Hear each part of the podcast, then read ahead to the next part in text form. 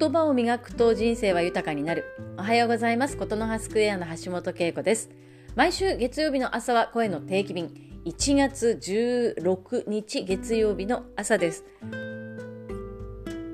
今朝はですねジョギングをあえてサボって家の中からお届けしています。そそういうその今日の私の気持ちを紐解きながらお話ししたいのは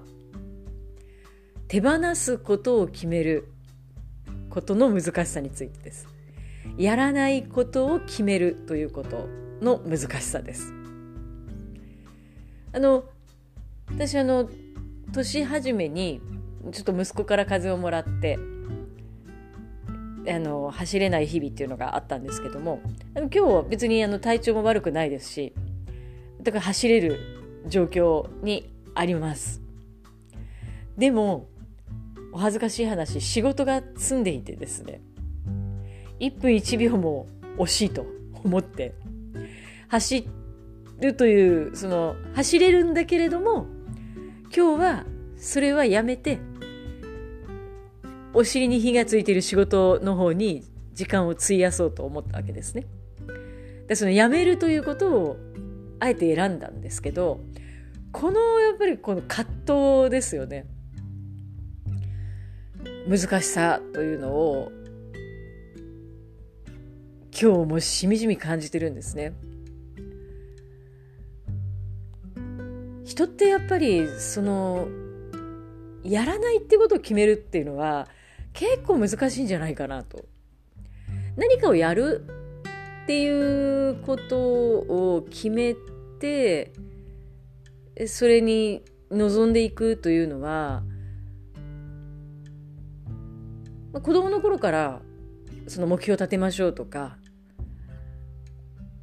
計画を立てましょうとか教わるので比較的こうし染みついてるというか身についてるんものなんじゃないかなと思うんですけどもできることをやらないってあえておあえて、まあ、死ってこういう考えるとお教わらないなとつまり手放すということですよね。でもこのやれるのにやらないっていう何て言うんですかね罪悪感とまでは言わないですけどもこのもどかしさみたいなところって年齢経験を重ねれば重ねるほどできるということが増えているので立ち向かわなくてはいけない課題だなというような場面が増えています。私自身は研修講師として、えあるいは話し方の指導とか、えいろんな場面で伝えるというのが仕事の中でねあの多いんですけれどもこの伝えることについても結局自分が学べば学ぶほど相手に対しての思いが強ければ強いほどどんどんどんどんこう多くなってっちゃうんですよね。足し算はできるようになるんですよね。足し算したくなっちゃうんですよね。でも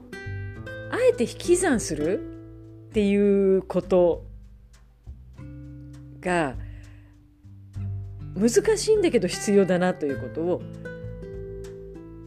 この今朝走れる状態なのに走らないっていうことからああそこにもつながるなということも思います。伝えるということは伝えないことを決めることなんだという教えをですね何年か前に本で読んだのかな誰かが言ってたのかなあの書き留めてねスケジュール帳に貼ってあるんですけども本当そうだなと思うんですけどね。これ難しいですね。分かるとできるは違うのでえ今日のようにできるのにできないというこのモヤモヤを味わいながらですねえ今日も勉強だなというふうに思っております。新年でいろんな目標を立てた今年はこういう年にしようこれをやろうって決めた方ねいらっしゃると思います。1月も早いもので半ばに来ました。今年はこれをやらないということもですね 一ついや二つぐらいですね決めるというのもいいかなと思います。私もちょっとね余裕ができたらそのやらないことをきちんと決めて、えー、それを自分の目標に掲げようかなと思っています。ということでまあ、毎朝お届けしているこの声の定期便をね続けてますよ。続けていきますよ、え今週も皆さん笑顔でいってらっしゃい。